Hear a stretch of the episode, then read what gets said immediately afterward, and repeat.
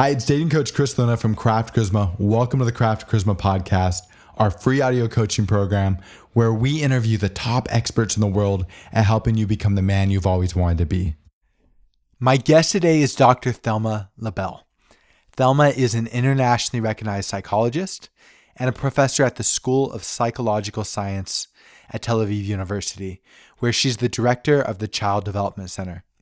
She's also been a visiting professor at Harvard as well as a visiting researcher at Tufts, the University of California, San Diego, and New York University.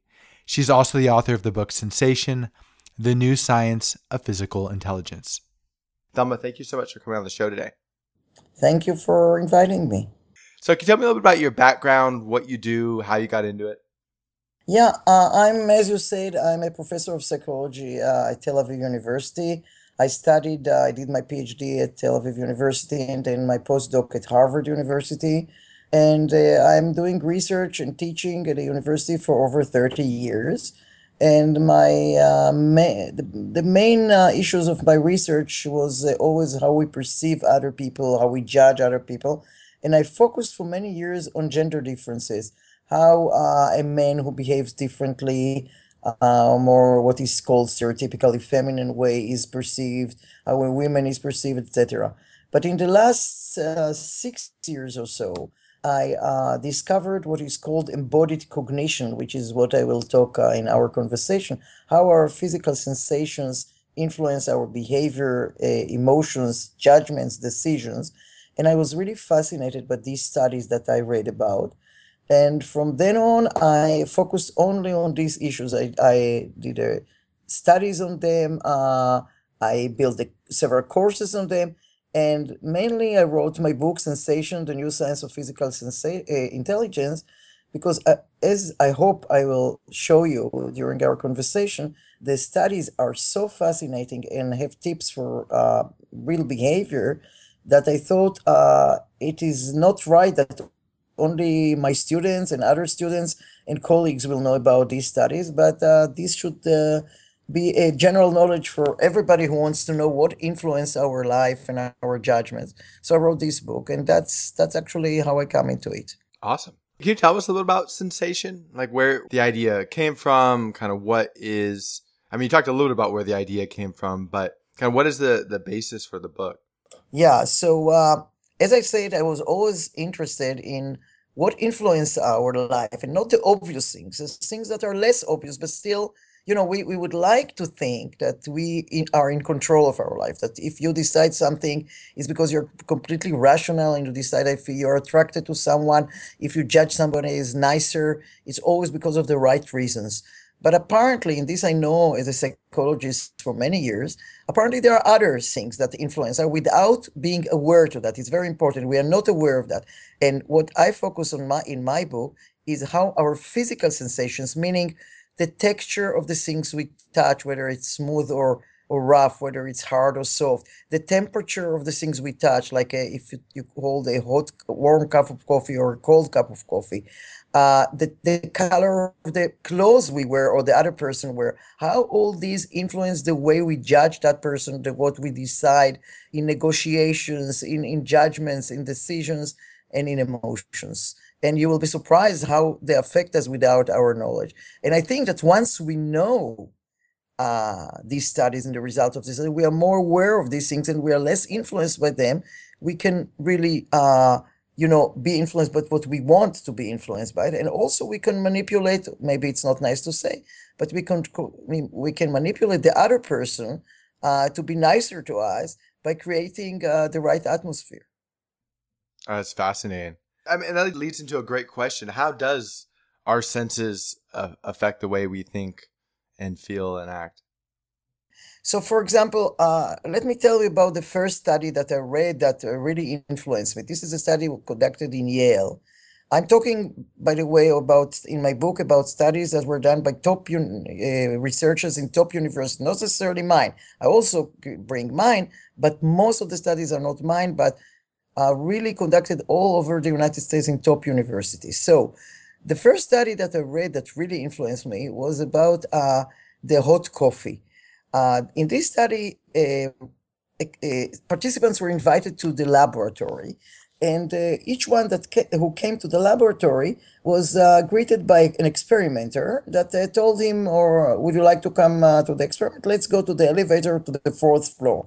In the elevator, the experimenter, whose hands were full with you know um, books and, and and all kind of things, uh, had also a cup of coffee. Then she she asked the participant, "Could you hold my cup of coffee for a minute while I'm writing your name?" So she gave the, her cup of coffee for really few seconds. She wrote the, the participant name and she took the coffee back. What I didn't know is that the experiment started already in the uh, elevator because to half of the participants, she handed a warm cup of coffee. To the other half, an iced coffee, cold cup of coffee. Then they came to the lab and they were asked to judge a person they never heard knew before. And they, they were given a description of a person. They were asked whether he's a nice person, kind person, all kind of a, a characteristics which are like a warm person. And the amazing results are that those who held a warm cup of coffee in the elevator judge that person as a nicer, warmer person than those who held a cold cup of coffee in the elevator. Of course, when they were asked what made them decide that this person is a nice person, they never thought it was anything to do with a cup of coffee. So that's an example how just the, the touch of something warm influence the way you judge another person without being aware that that's what influences you. You really think that he's a nicer person. It actually makes me think this is kind of silly, but when I was in my early 20s, I had a job doing doing car sales. Like I was kind of going through school and I was selling cars on the side. And one of the things that we would do is uh, somebody walked in into a negotiation, we would get them a warm cup of coffee. Yeah, you see, so you didn't know that, but I'm telling you, actually, it's a very good example because eh, I give all the time when I give the tips, I give how uh, and we'll go through them, uh, how uh, all these uh, results uh, can be used in negotiations and sale negotiations and car negotiations is definitely one of them because a lot of times when you uh, negotiate with another person you come and you decide already okay uh, you know i will not go beyond uh, this price but there, there is always a margin that you you know you might uh, pay a little bit more because you like the car or or you you you you know you're never sure that that's your decision will will be the same when you leave the room when you buy something or, or when you are negotiating about a rent or or about um, selling a house or whatever. But the cars and rents are very usual. Uh, and apparently, if you hold a warm cup of coffee, there is a better chance that you will perceive the other person as a nicer one, and then you will agree more to to what that person has to offer. Yeah, I would say like when we were doing, I wasn't aware of that they would like me more. I just realized that when I drank something warm, it caused me to relax. Yeah, that's another thing. Yeah, that's another thing. But you didn't realize that just touching the warm, the warm object influ- influenced them without knowing, or influenced you. Depends who who held it. No, I, I, had no idea. This is super super cool. What what are some other things that you discovered through the course of these studies? So uh, this is uh, about temperature. By the way, other studies showed also that the, when you hold something warm, uh, it increases your trust in the other person. So you perceive that the person is nicer, and also you it uh, increases your trust. There were several uh, psychological studies that uh, put the subjects into a kind of role play of whether they you know they they, they trust the other person more in uh, putting some money, etc. And uh, it was shown that those who held a warm uh, object not only perceived the other person as nicer, but also trusted them more. But let's go let's go on to the uh, texture. Okay, uh, I will use uh, the metaphor which we use all the time. We say, "I had a hard day. This is a hard person." I, I had a smooth sailing. Um, I, I have a rough, rough day. So if you notice, we use rough, smooth, hard, uh, soft, a soft negotiator to to to describe something more abstract, how people behave and how their their characteristics are. So apparently, it's not just metaphors are more than just a figure of speech. That's what all these studies show. So in one study, for example, a people were two groups of uh, subjects were uh, heard the same interaction on a video I mean, on, on a recorder without seeing the people, just hearing uh, an interaction between two people that was kind of ambiguous. You were not sure whether it was a competition or cooperation, whether it was an argument or just a conversation. Uh, it was kind of ambiguous. And before hearing uh, that, half of the people were asked, uh, as if for another study, to touch a hard block, while the other group were asked to touch a soft blanket. Those who touch the hard block perceive the same interaction as uh, a more competitive, uh, more argumentative than the other uh, group who heard the same interaction but we're holding a softer object, in that case, a soft blanket. They perceive the, that as a cooperation, as a discussion rather than argument. So uh, the same uh, interaction was perceived differently uh, according to what they felt uh, uh, in their hands. It makes me think of a couple of things. One, you had mentioned uh, kind of like a hard day or smooth sailing, like something. Also, also a warm person. Yeah, yeah warm, warm person. person. Yeah, that's the first thing I thought of, and so it makes a lot of sense to me why how our language would have evolved in order to reflect some of these observations uh, or sensations that we feel. One thing I'm curious about is when you talk about these differences, and you might know offhand, you might not, but when you say that there's this um, this difference in the way somebody is perceived as being kind of warmer or colder, or like some of these variations, how how big are these kind of margins in these studies? Is it like a half percentage difference? Is it five percent? Is it I mean, that's a good question that uh, people always ask, not only about these studies but in general. You see, uh, uh, first of all, all these studies that I described were found uh, what is called statistically different. I mean, the differences were statistically significant. Okay, so uh, I'm not reporting any study. All these studies were published in top uh, journals and are uh, the differences are what is called statistically different. Uh, they are significant, sorry, which means that according to statistical method, you uh, decide whether uh, the difference between two numbers is big enough to be considered significant. So it's not a question of percentage or so, but I have to, but your question is completely uh, legitimate and, and important because of course nobody says that, uh, you know, uh, if somebody is really rude to you and you just hold uh, a cup of coffee, you will suddenly perceive that person as a nice person. That's not the case.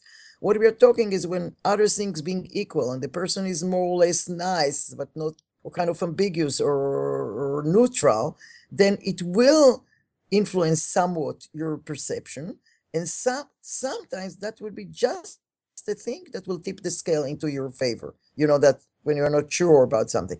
So that adds something, you know. But of course, if somebody is behaving very rudely, or or or the interaction is not ambiguous, but definitely very uh, competitive, and one is shouting at the other person, then you won't uh, think that uh, this interaction is very nice, even if you hold a soft object. But uh, a lot of things in our life are not like that, and and that just these uh, sensations may tip the scale into your uh, favor, and then you can be a, a, make the other person to be a softer negotiator, to judge you as a nicer person, to agree more to your terms, uh, etc.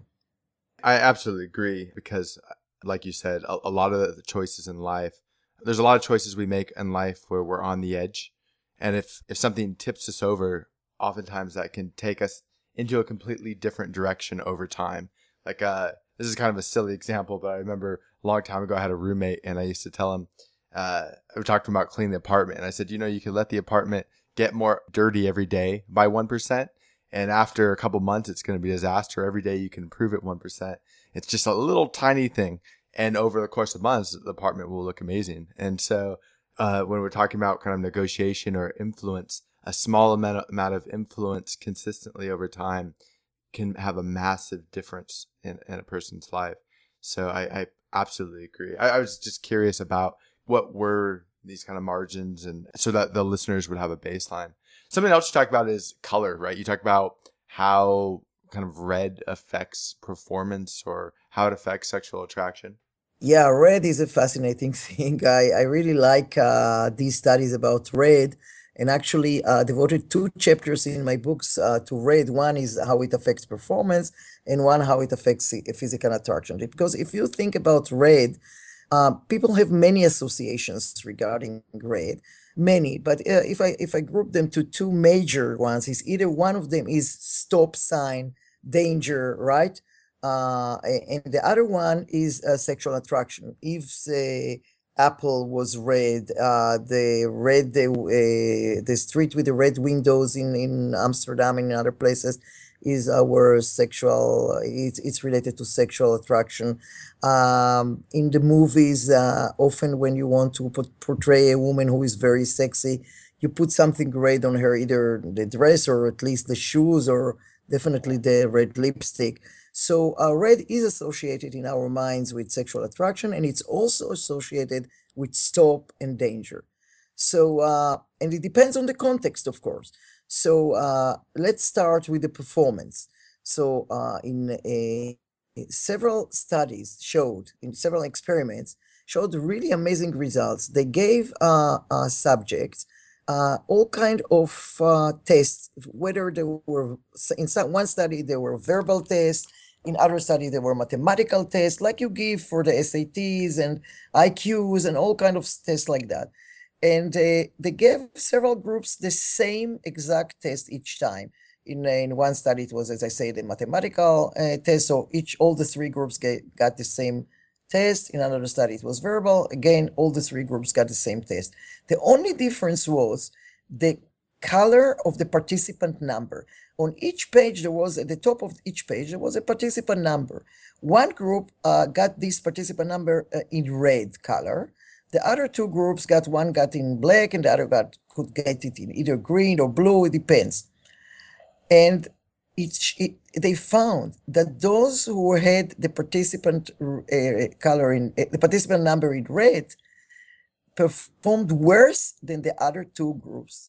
I repeat, just the fact that the participant number was red influenced their performance in mathematical and verbal tests, and they performed worse than the other two groups, which is really amazing, I think, um, to think that such a thing will influence. But if you think about it, uh, people in people relate this red color to what the teacher wrote on their uh, exams in in the, in the school, and many people remember that the teacher, you know, put all kind of red marks when you did something wrong, and that's enough to stop you for even few seconds to to to to be alarmed, to be avoidant, uh, that your performance in such tests will be worse.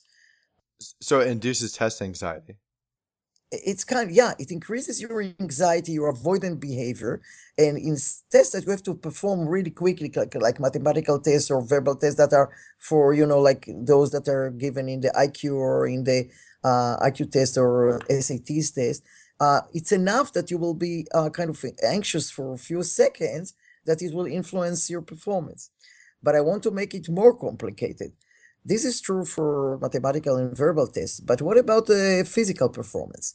So um, uh, there was a study uh, that was uh, published in Nature, which is one of the top, really, really top journals, uh, that uh, looked at all kind of um, performances of people in the Olympics, in Olympic Games, in the martial arts uh, like uh, jiu-jitsu and other other you know um, fighting like that. And in these olympic games i think it was 2004 uh, the participants were given arbit- randomly either blue uh, uniforms or red uniforms. And they found that those who wore red uniforms won more often. Statistically significant as you ask me so does it uh, contradict this, the studies that I said just a minute ago? I don't think so. Because first of all, you have to distinguish between uh, physical performance when you want to hit somebody uh, and or when you have to concentrate and, and, and ask, uh, you know, and fill a verbal test. But more than that, uh, when that person wore a red uniform, the other person saw the red uniform. And that might have affected the, the the other person in other in other words if i am fighting against somebody who is wearing red it might affect my performance that I it, it frightens me more, and that may affect my behavior. I can give you a third explanation, which is not mutually exclusive. It might even affect the, the referees. The referees might be more favorable towards somebody who is red, wearing red. You can never know. So all these um, are quite complicated and show that the, the red color has an effect on our performance in all various ways. Do you have any ideas on why, like from an evolutionary perspective, or I guess it's cultural it's both evolution from evolutionary we uh we learned uh to avoid red things because very often they were related to blood or to rotten things so red you know signifies uh something to be avo- to avoid. And also from the day we we are born we learn that uh if you you look at the stop signs and the danger times uh, signs they're always in red. And the teacher, as I say, they mark uh, in red. So we continue learning that red has something to do with stop and with avoidance behavior and something wrong due to, and also with sexual attraction. I'll say in a minute, but I'm I'm talking about the context of uh, being avoiding and being danger signs. So it's both. That, I mean, that makes sense to me. I, I was thinking blood. That was the first thing that that came to my mind, but I was curious what your yeah, and, and you know the evolutionarily when you uh people's I mean uh, people so blood, uh they should avoid that. It's something that uh, portrays a danger or you know something you have to to run away from. Or stop, right? If you're bleeding, um, you need to stop it. How does red affect sexual attraction? Well, that's uh, that's really interesting. Uh, in one study, they showed men uh, several again, like I showed here, they took three groups of men and they did several studies. In each study, they took three groups of men, showed them the same exact photo of a woman, black and white, uh, only the torso and uh, and uh, torso and the head, and uh, the only difference between the groups was uh, the color of the background of the photo. One group of men saw the photo of a woman against a red background, and the other two saw it against a different color of a background, one against a green and one against a blue, and another one one against a black or gray, all kind of colors. But always one group saw it against the red color. And then the men were asked uh, questions about that woman. They were asked whether she's attractive, to, to rate her attractive or not. They were asked whether she was sexy. In some experiments, they were asked whether they would like to have sex with her. In another, in some experiments, they were asked whether they would like to date her. And in one experiment, they were even asked how much money they would spend on her on a date. And what found out is that although all three groups saw always the same woman, those who saw the woman against a red background always perceived her as uh, more attractive, sexier, wanted to have sex with her more often, and wanted to date with her, uh, date her, and to spend more money on her than uh, those who saw the, exactly the same woman, only against different uh, colors. Why do you think that is? So this uh, can be also, like you asked before, both evolutionary and uh, social learning. First of all, as I said, evolutionary, many animals that uh, uh, in the in in the animal world that uh, red is associated with the sexual uh, behavior, and uh, when animals are want to mate, some some animals uh, show uh, red. Some of their parts become red, and the red in red males, for example, also the alpha male is often in the apes has some part like his butt or something red so red evolutionary is related to sexual attraction. But also, as I said, maybe it's because of that and maybe not. Uh, we always learn as little kids and then on when we saw movies and, and, uh, and advertising and that we uh, red is associated with um, with sexual attraction. As I said before, Eve's uh, apple was red. Uh, when uh, the street with all the sexual activities called the Red uh, Window Street. Um, women who are portrayed to be sexy are always, most of not always, but very often, are wear something red in the movies, in the in the advertisement. So we learned that red is associated with something uh, which is related to sexual attraction. uh, I, I remember uh, that we were talking, and I, I write this uh, in my book that uh, me and my friend went uh, to a conference that we go each year, uh, and we bought a dress. We always go shopping when we have time there, and um, we both bought a very nice red dress. We didn't mind to to have the same dress because we we're very good friends, and then we came to the hotel and we showed that dress to to another friend that she liked it very much. So she went and it was on a special sale. She went to the store and after a while she returned with this exactly same dress but black. And she said, you know, I have many black dresses and actually I don't have red dresses, but it's too red. I, I, I don't think I can wear it to work or uh, and and why is that? Because red was associated with with physical attraction, and she didn't want that. So that's actually it. And and now this study proved actually that indeed the women that were the same exact I, I remind you it's the same woman and they did many experiments. In one experiment they put one woman in another experiment they put another woman blonde black uh, hair uh, blonde hair black hair with different clothing. And it always came out the same that those who were against the red background were perceived as sexier and more attractive. I, I guess what i find so fascinating about this is that I would understand if a if a woman was wearing a red dress, especially um, because red as a kind of a frequency to our eyes tends to stand out. So I, I could understand how a woman who's walking through a room in a red dress or with red heels or red lipstick could draw attention, um, especially if everybody else is wearing uh, some of these colors that that don't pop as much. For example, black, which absorbs a lot more light I guess what surprises me is that she doesn't have to be wearing. That's the big background, yeah. That's why they did the background to show that uh, it's, uh, they did some stuff with the red shirt, but most of the times were the red background to show that just the fact that you see uh, red related to that woman.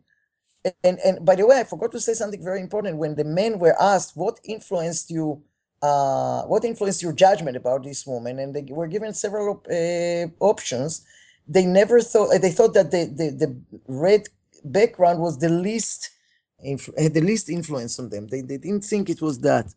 So what you're you're implying is not that if you put somebody in a red room that they're going to be more attractive. That if you someone looks at a bunch of pictures and one of the pictures has red in the background, the red in that picture will draw somebody in the same way that them wearing a red dress in a room would draw uh, attention to them. Is that, is that what you're implying, or is there something I'm missing?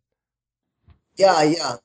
But I don't know, you know, I don't, to be honest, I don't know if a, a red room will not uh, make the trick too. I, we have to check that. I don't want, but it, I, I think actually intuitively that uh, uh, when one uh, wall is red or the furnitures are red, it might have an effect when we sit there without being, uh, again, without noticing it, without being aware that that's what influences us. It's funny because in, in our classes, like when I'm coaching, I often talk about attraction as uh, a perception of value. And, and I have kind of an economics background to a certain extent. So I'll, uh, sometimes I'll get in. I try not to to get too technical, but I'll get into things like in economic terms and say, well, if supply is the same, so there's one person and demand increases, two girls are pursuing the guy, or two guys are pursuing a girl, perceived value increases, and that will increase attraction, which will cause people to take bigger risks. Um, but I, I could I could see like the exact same principle applying here, and and when I say that, although you're just looking at one photo, the fact that red will cause uh, take up kind of more of our attention. It takes up more attention. It would increase our perceived value. At least in my head, this is the way that I would ration, rationalize that. Yeah, it is, but but also I think um, not. It might also you're absolutely right. Might attract more our attention, but sometimes uh, uh, the fact that you are uh, it may attract our attention, and that might be a bad thing. That because you can see the you know something that you don't want uh, people to see. But in this case, it definitely is associated with sexual attraction. And then you perceive that. I think what, what's really amazing is that you perceive the same person as a more attractive, and it's the same exact photo, which shows that uh, how many other things influence the way we perceive other people you talk a lot about light. How does light, like colors? Light, I would say light together with brightness and white and black. I want to to mix them all. Uh, and no, and here it's less dramatic, I think, than uh, the red. But uh, in general, people associate uh, white clothes and white colors and bright colors uh, with uh, good things and black and dark things with bad things. If you think also about all these uh, devils and, uh, and witches that are portrayed, always they're black. And uh, when you want to show something, somebody who is very pure, you, you portray that person in white and, and bright colors, right? Uh, like, you know, um, when you want to show, show something who is very good, uh, very often in movies they wear all white and all that. So um, I, I show, uh, you know, kind of experiments how people really perceive uh, bright and light, you know, when something is light and, and bright and, and white. I'm, I'm putting all this together because the results are similar. Uh, I perceive it as more positive than when things are uh, portrayed in black. Uh, that's that's basically it. Dating coach Chris Luna here. This is the perfect time to take a quick break to talk to you about three simple things that you can do to dramatically change your life. First, listen to this entire podcast and then subscribe through SoundCloud, iTunes, or Stitcher. This way, you'll immediately be notified every time we share a new release. If you listen and apply the ideas we discuss on these podcasts, it will change your life forever. Second, go to craftcharisma.com, create an account, and become a member of our community. There you can read articles, listen to podcasts, watch videos, ask us questions, and document your journey in our forums. Great men don't become great on their own. All great men are members of a community, and Craft Charisma is your community. Finally, if you're serious, and I know that you are, about making massive changes to your life as quickly as possible, check out our live coaching programs on our website. Craft Charisma Live programs are the fastest way to improve your dating and social life. And who knows, attend our live programs, let us get to know you, and you may end up as a member of the Craft Charisma team. Again, thank you for listening. Now back to the podcast. So, how, how does somebody going to use this? Because I, I, mean, I agree with you. Like, I, I think of like in Western culture, like the white virgin dress, for example, like the association of purity. Um, how do we use this to increase our influence? First of all, if for example, if you're negotiating with somebody, uh, try that uh, to do it not in, in, in, quite in a room with a lot of light. Um, with try not to sit in you know in a dark room. It's it's. Uh, by the way, uh, another thing that I will associate with light uh, also influences our mood. Uh, there are many studies that show that in countries uh, with um, that there is not much light some of the year, uh, and people leave their home uh, at dark when they go to work or to school and come back when it's still dark or already dark, um, have a, a, more depressive mood. And then those who um, you know go um, out, you know, when it's always light and, and, and, and rather than dark. So um, when when when you want to interact with somebody or when your friends or your kids sit a lot of time in a dark room, it's not good. It's not good because it affects your mood. So when you are in a bad mood, and sometimes you do have the inclination, you know, I'll close myself in the room, I'll turn off the light, and I'll just sit there, you know, uh, and be depressed. Force yourself to go out uh, and be in a lighter atmosphere. That's from one point of view of, of, of our mood. When you interact with somebody and you want to get the, the best results, try to sit in a room which is uh, with a lot of light. Uh, don't not the worst case is is when it's you know the, the, the, the there is not much light, only a small light, and you sit and uh, and then it's kind of a darker atmosphere because it's also associated not only with depression but with bad things. Uh, and people will trust you less and will be more depressed, which is not good for negotiation or with for any interaction, not only negotiation. Going back to kind of etymology, I mean the, the same kind of idea with words and origins. Like people will say things like that person had like a bright personality or they're glowing or exactly all these metaphors that I did not repeat, but they, you are absolutely right. We say uh, eh, eh, these metaphors exactly is glowing, is a is a bright future. Uh, all we always associate the brightness uh, I see the light at the end of the tunnel. All these uh, metaphors sh- uh, show that light is associated with a good thing, and dark. I had dark days. Uh, this uh, he, has a dark future, a dark past, whatever. So this is bad and not good.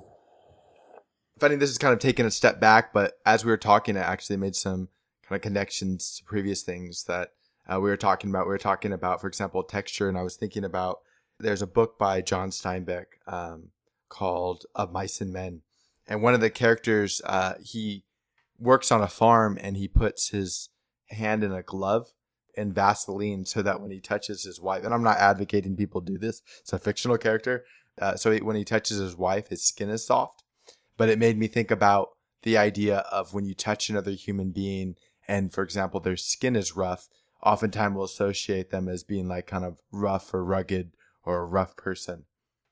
Uh, You're absolutely right. And you know, these studies that I cited before show it scientifically because before you might have guessed that, you know, when you touch somebody and the, the skin is rough, you say it's less pleasant all that. Now, after these studies, we know that we really associate them with as a rough person, as a harder person, you know, not as a nice, it's not a question of nice, but, you know, like less smooth and uh, you can apply that uh, to to the towels and to the sheets we you use that when you you use uh, you know softer towels uh, uh, smooth sheets in bed you perceive the other person next to you maybe as a nicer person and the interaction is a nicer and you don't realize it's also because you touch a smoother object which is in this case towel or or or sheets One other connection, and we talked about warm people, but I hadn't really thought about kind of cold people and the association of cold and death. Like, how did the conversation go? Well, it was kind of dead or cold or Yeah, no, I, I wouldn't go till dead, but uh, when you use cold person as uh, the the warm person and, and cold person is probably associated more with uh, when you, when our mothers or fathers used to hug us and you feel the warmth of the hug and it's a good thing, and and com compared to somebody who's cold and doesn't touch you, etc. And then and then we associate that to uh, the more abstract uh, uh, thing of a cold person or a warm person. And when we touch something warm or cold, it brings, it activates this association of uh, a warm personality and a cold personality. Yeah, I I guess I was thinking it goes back to the idea of, of nature versus nurture, right? I was thinking about just experience in general. So I, I would say the idea that you would touch like your your parents would hold you, that that warm feeling, people you're close to probably would have much more influence. But I also um, was thinking about, for example, touching my grandma after my grandma had passed away at the funeral, and that was a very as a child that was uh, an experience that shocked me because my entire life when I would touch my grandma, she would be warm. And for the first time I touched her, she was cold. And so that experience uh, creates like a permanent association to a certain extent. Yeah. So we do have also the, the example that you bring show that we each of us also have our uh, individual associations, um, and then we have associations that most of us share. So in your case, this is a very strong association that you touch your grandma when she died. You also talk about physical distance and how it relates to psychological distance. Can you talk a little bit about that? Yeah, uh, there aren't many studies on that, only uh, a few, but they show also that, like, again, we use the physical distance to describe emotional distance, right? We say he's, uh, we became, we drifted apart, uh, uh, we are not that close as before, etc. So we use actually the word physical distance, like close, the far, uh, to, to describe our emotional distance. So in one study, uh, uh, people were uh, asked to um, to draw two points on, on a paper. In in one in one group was asked to draw two points were, which were very close to each other, physically close, and another group was asked to draw two points that were physically distant. And then there were uh, they heard a story which was quite embarrassing about a man wrote uh, his sexual experiences with the with a woman after he uh, he was not long, no longer her boyfriend, and that was very embarrassing to hear. And uh, then they were asked uh, about the story, whether they, they liked it, whether they would like to hear more about it. Uh, it was found out that those who drew very close dots just before they heard the story thought the story was more embarrassing and they didn't want to, to hear more about it than those who, who, who drew a too distant uh, dots. And the explanation is that they became more emotionally close or emotionally distant. When you're emotionally close, you don't want to hear embarrassing things because you're you have empathy because you're emotionally close. When you're emotionally distant, you you care less whether it was embarrassing or not. And in another study, did something similar, but instead of uh, uh, listening to an embarrassing story, they they, they listen to a very frightening story about a car accident really, really frightening. I don't even want to go into the details of that. And again, they were asked about the story. And again, the results were that those who were uh, through to close dots uh, were more emotionally close and they were more horror and, and frightened by the story and than those who uh, drew to uh, distant dots. That's really amazing. And um, there were not many other studies that showed the same results. So uh, that's why I, I wouldn't elaborate on it more. I think uh, more studies are needed to to find out whether this is just a chance or it really happened. Unlike the, the studies that I described about the red or the, the, the temperature that many studies were done on different uh, uh, subjects and in different universities, etc. Yeah, I mean, even w- with the basis of the just the basis of the question, physical distance as it relates to psychological distance, I'm not really sure about drawing dots or the connection there, but I think that um, absolutely people feel closer to somebody uh, psychologically or emotionally when they're physically closer to them. Yeah, it's it's very difficult, and there, you know, I write in my book a lot about um, a, a distant relationship that people live in two different places and just talk like we are talking now uh, in Skype, even if we see each other face, which of course is better than it used to be that you could talk only on the phone. Now you can see faces, etc.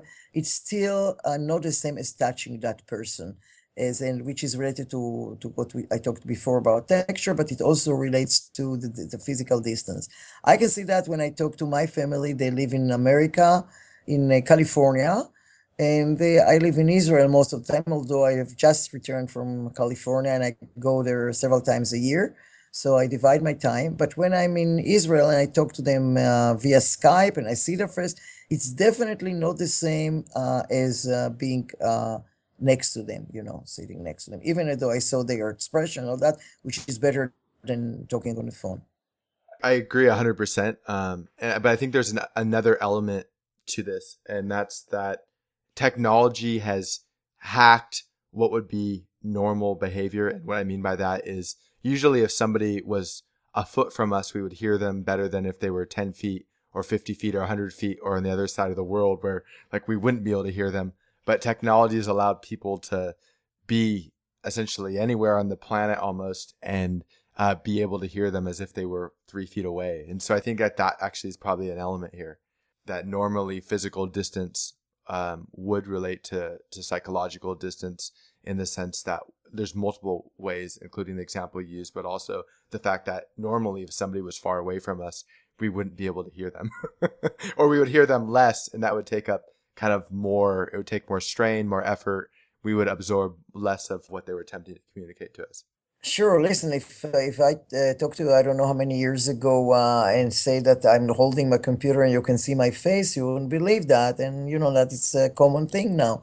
So definitely, it changed. The you know the the, the book by uh, Friedman, the, the word is flat. It is flat the word, and and it's much easier now to communicate from one side of the word to the other and do business and negotiations uh, it definitely easier. Still, I believe uh, the fact that you're sitting with the same person in the same room uh, influences the the way you negotiate. I mean, it makes sense. Although there isn't, as you say, a lot of uh, research on the subject, I think it probably passes the common sense test. Um, Thalma, you also talk about vertical position and how that and size relate to power. Yeah, definitely as you know, again, in metaphors, since we are showing each one metaphors, which is very important because uh, it really, I think, is part of the explanation. is that we say, uh, I work under him. Uh, uh, he climbed the ladder at work, etc., um, etc. Et so we use vertical position to uh, imply power. Yeah, he's above me, uh, etc.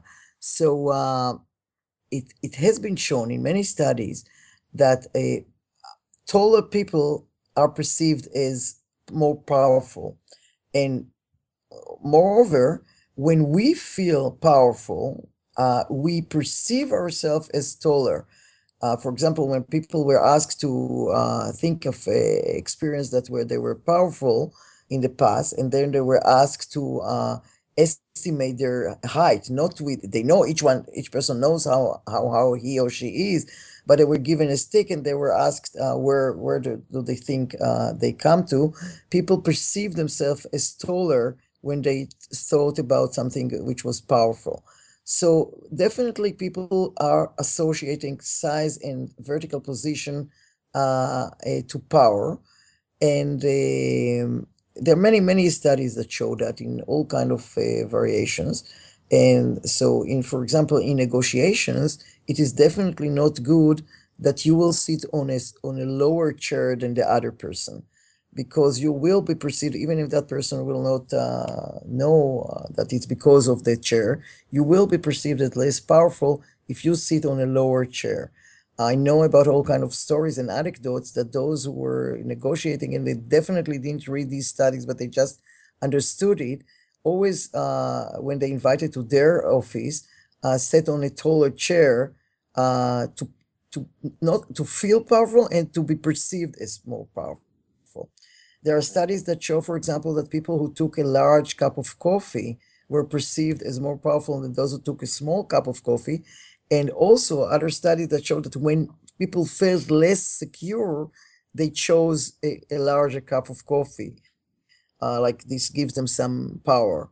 So all these uh, things are associated. There is one very interesting study that shows that when you uh, uh put yourself in several positions that are more powerful, not only you are perceived as more powerful, but you perceive yourself as more powerful, which is interesting. For example, if you stand, you know, very tall, kind of stretch yourself and stretch your arms and legs rather than sitting, you know, with taking as less space as possible with your hands around your body and a little bit bent, you not only you are perceived as more powerful, which is very it makes sense, but it showed that people who do that perceive themselves as more powerful and then they behave accordingly. For example, if you come to an interaction, any interaction, whether it's a negotiation or you come to a room or to a party and you don't know anybody and you feel a little bit anxious, if you stand behind the door before you enter and you stretch your limbs and you, you stand very tall and stretch your limbs, uh, your hands and your, your legs, uh, kind of, you know, in a powerful position, uh, you will feel more assured of yourself, more powerful, more confident when you enter that room for a job interview, for a date, or for uh, just coming to a party uh, that you don't know anybody, or for any negotiation. So, really, the postures uh, influence the way we are perceived and the way we perceive ourselves, which eventually influence our behavior it's funny because I I've seen there's kind of a TED talk on this, and I was telling somebody had brought to my attention, and I'm I'm like we've been teaching that since I started coaching, and under the context that uh, we'll do an exercise and we'll tell people imagine you're the least confident person in the room. Is your head down or up? Are you smiling? Yes or no? Are you loud or quiet? Are your shoulders relaxed or tense? And we go through this kind of sequence where we have them get into an anxious physical state, anxious physiology and then we have them introduce themselves to other people and then reflect both on how um, they felt about people who approached them like that and how they felt about themselves. And then we'll do uh, the opposite. We'll uh, ask them to imagine the most confident person. How do they stand? How do they walk? How do they move? How do they take up space? And how does it affect the way they feel and the way that they feel about other people? Yeah yeah exactly.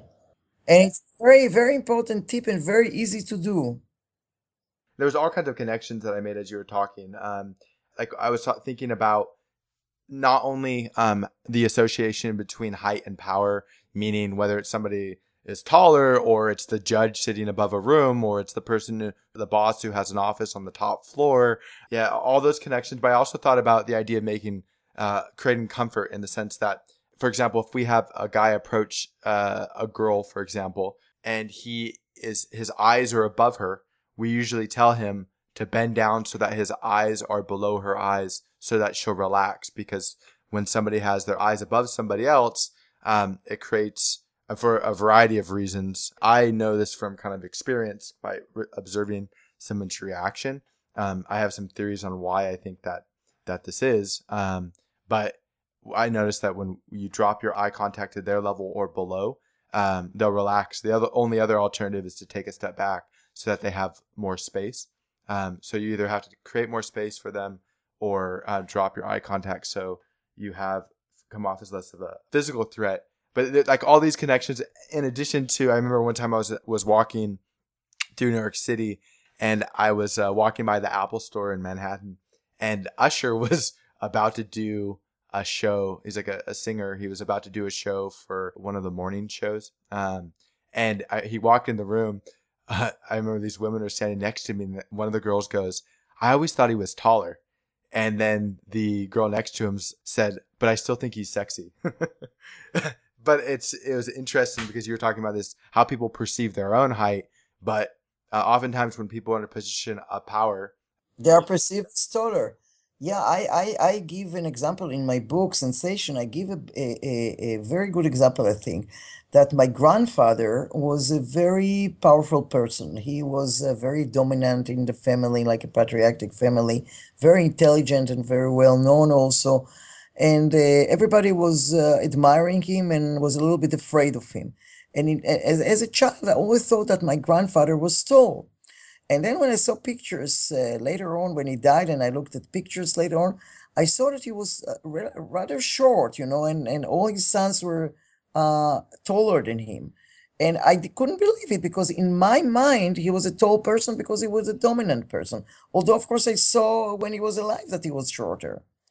So we really perceive uh, uh, people who are dominant and strong as taller than they are. Why, why do you think that is? Because uh, you know, evolutionary, what is uh, bigger is is usually stronger.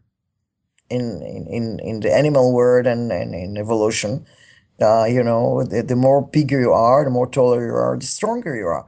Then later on, uh, when we talk about powerful uh, in in the office, although of course it doesn't matter, but evolutionary, it, it, it is uh, related to, to that. Power and vertical position are related. I also started thinking about upbringing, right? So just like as we grow up, the people who are taller than us, um, when we're kids, always have more power, like our parents. Um, and, and, after 15 or 20 years of conditioning like that, it affects us. At least that would be my assumption. Sure, no, no, that's that's exactly the the reason I gave in my book. I didn't realize you you meant that. Of course, uh, when you're a small child, everybody who tells you what to do is taller than you. Everybody, you're not only your parents and your teachers, but also your your siblings. Everybody who is bigger than you is taller than you. So you learn, and we all learn that those who are taller than us, bigger than us, are more powerful.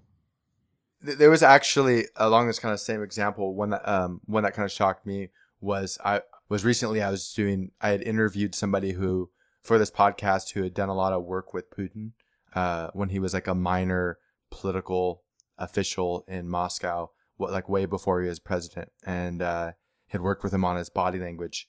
And while I was doing kind of research afterwards, I was kind of shocked to find that Putin's only five seven. Yeah, because he's so powerful. Yeah, so you, you perceive him as a tall person, right? It is fa- fascinating. You, you also talk about kind of taste and smell. How does taste and smell affect us? Uh, well, uh, first of all, we use the the words, the metaphors. He's a sweet person, right? So studies uh, were done to show that uh, those who like sweet things are perceived uh, as a as as a sweeter persons, and when you eat something sweet, there is a better chance that you will volunteer more to to all kind of actions which is quite nice, which means that once you eat uh, sweeter things, there is a better chance that you will be indeed a sweeter person. So when, uh, if it comes to negotiations and to interactions, give uh, uh, a, a, warm cup of coffee and a piece of chocolate or cake that they will uh, have a better chance to pers- to uh, to influence that person to be a sweeter and nicer person. So, and about smell, uh, there are all kind of smells that influence both our cognitive performance. For example, peppermint uh, smell was shown to influence both our physical and our cognitive performance to, to increase it, to make it better. And also, I will tell you something which I think people find more uh, interesting, maybe. Uh, that there was one study that uh, you know people like very much uh, the smell of uh, fresh baked cookies and fresh ground coffee. People like that smell. So uh, they asked the young men to go to a mall and approach women and ask for their telephone number. Uh, and they were asked to approach these women in two locations, either near clothing stores or near fresh uh, bakeries where you you smell the the the fresh baked uh, cookies. So either in locations of clothing store or, or other stores that have no smell, or near these bakeries. And they found that women were more willing to give their telephone number and to answer when they were approached near the bakeries. So here is a tip for the day. uh, when you want to approach somebody and uh, hope she or he will answer you and be more positive, try to do it near a nice smell like fresh baked cookies. Also, if you go to a, to a restaurant, for example, for a first date, and and then even though the restaurant has desserts, maybe suggest to go for the dessert to a bakery when you really smell all these uh, baked fresh baked cookies it might uh, definitely influence the interaction well it made me as you were talking thalma it made me think about kind of female and male scents like women will often wear lots of floral scents and in the same way that they'll often wear or i guess it's a different way, but there's kind of a connection there, at least from my perspective. There wear lots of floral patterns, especially kind of like springtime. And we'll tease, I'll tease the guys. I'm like, look, they smell and look like flowers because they want you to pollinate them. It, like kind of joking around. But as I was uh, thinking about that, men usually don't, the sense that the scent industry has used for men tend to be kind of more like woodsy. Di- they're different types of scents than they choose for women. But I was thinking maybe they should choose cookies. but it, it is funny. I, and, and it does make sense what you're saying about kind of going to a bakery or even like if somebody comes over and you're going to watch a movie, um, the smell of baked goods. I, and I think about myself, like if I'm over at a girl's house and her house smells like cookies, that does have an effect on the way I behave. Actually, now that I think about it, a dramatic effect on the way I behave. There's so many things that you're, you're talking about here um, that I feel like in certain ways they should be common sense because they're so embedded in our language and choices and behavior and culture. Um, but I think people are just not aware of them.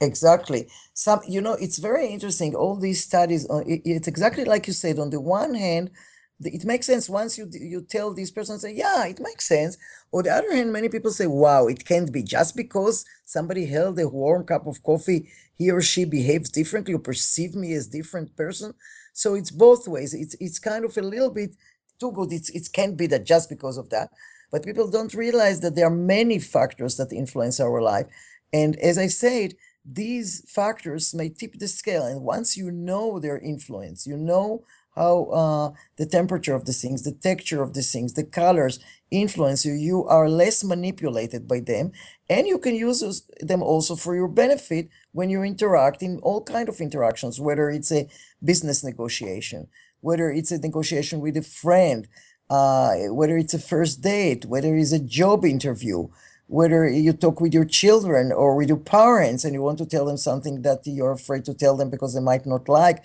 why do you go to this uh, university not that? Or why do you go dating this girl etc uh, you think about the distance you think about the, the beverage that you will use the, the chairs whether soft or hard all these influence uh, our uh, interactions without being aware as you were going through this list one of the most obvious kind of applications um, from my perspective is is somebody's apartment if they're dating, right, or their house. If somebody comes over, understanding these different things, the texture, the temperature, the color of the environment is going to have an effect on the way somebody feels around you and feels in the space, and that's going to affect their behavior. So I can absolutely see how, although one of these things might make only a small difference, as you put them together, they can have a massive influence on someone's behavior.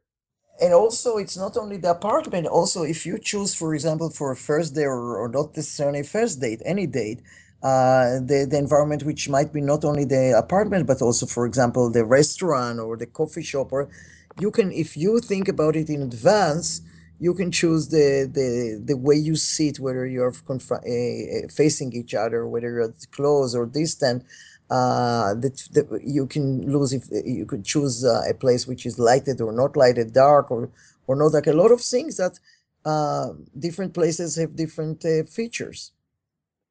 Thalma, this has been absolutely awesome. I'm about over time, so I got to wrap this up. This has been a complete pleasure. And if you're listening, you want to learn more about Dr. Lobel, her book, Sensation, the New Science of Physical Intelligence, I highly recommend it. Uh, you can get the edge when you're on your date or on a you have a work meeting you're trying to persuade somebody because as we talked about this stuff together does make a big difference i'm going to post some links on the craft charisma website and within the description of this podcast so you can learn about her book and the things she does more easily uh, thank you dr Lobel, for taking the time to speak to me thank you very much it was a pleasure it's dating coach chris Thona here Thank you so much for taking the time to listen. And we absolutely love making this podcast. We make this podcast for you. So if there's somebody that you want on the show, let me know. I will yell, scream, stand in front of their house, do everything I do to get them on the show for you. Also, don't hesitate to follow the podcast on SoundCloud and iTunes and Stitcher. You can also give us a shout out through social media Facebook, Twitter, share it with your friends.